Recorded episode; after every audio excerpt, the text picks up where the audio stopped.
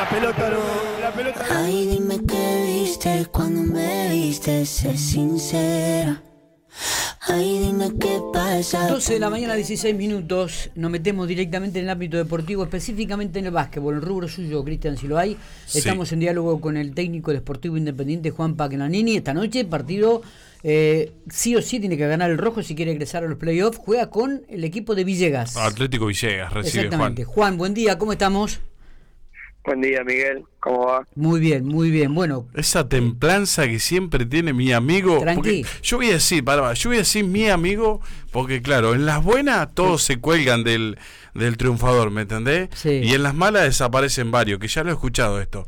Pero déjeme saludarlo a mi amigo Juan Pagnanini, que es un fenómeno Oh. y viene trabajando muy duro chupa con su. media, el lechero este poco, Juan. bu- buena persona, nos Muy conoce. bien. Gran, gran persona, lechero también. Nah. Se tira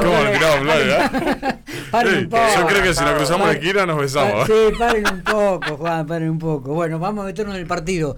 Partido clave para Independiente, ¿eh? Tiene que ingresar en los playoffs y tiene que ganar esta noche, Juan. Sí, sí. Eh, anoche ganó Estudiante de La Plata. Para colmo, así claro. que no, nos obliga a ganar esta noche para, para poder entrar sexto en el playoff. Eh, Juan, arrancaron bárbaro, tuvieron un- un- una meseta importante dentro del torneo y ahora han encontrado la victoria de vuelta. ¿A, qué se debió todo esto? No, no, no fue regular la campaña del rojo. No, no, arrancamos muy bien, eh, con el manteniendo el equipo que teníamos el año pasado, sumando dos chicos que, que, que estaban muy bien, están muy bien. Y nada, y se nos dio que, que nos agarraron en un momento de, de irregularidad, se nos fue Michel Diboy, que, que es importante para nosotros dentro y fuera de la cancha, se nos fue Lucio Hack, está lo mismo, importante dentro y fuera de la cancha, y bueno, y Jere que por ahí juega un poquito menos, pero pero la realidad que se nos fueron tres jugadores y, y justo en ese momento nos tocó jugar una seguida de cuatro partidos en siete días. Eh, creo que se nos juntó todo, lo- el equipo joven en un mal momento, no logramos la regularidad, fuimos súper irregular, irregulares.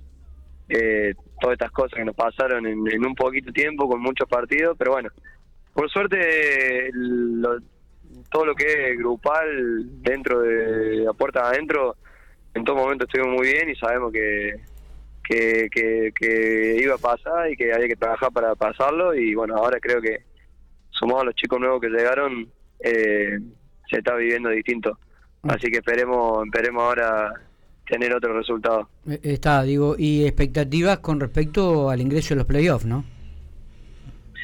Sí, sí, nosotros queremos entrar sexto y que nos toque con quien sea.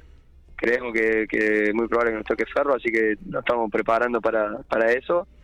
Eh, no podemos dejar de pensar en, en el partido de esta noche y, y es todo es esta noche para nosotros para poder entrar, para poder jugar esos playoffs y ojalá que, que con estos chicos nuevos que llegaron, sumado a- al talento que ya teníamos, podamos podamos engranarnos, que es lo difícil en poco tiempo, y, y armar un equipo muy bien competitivo.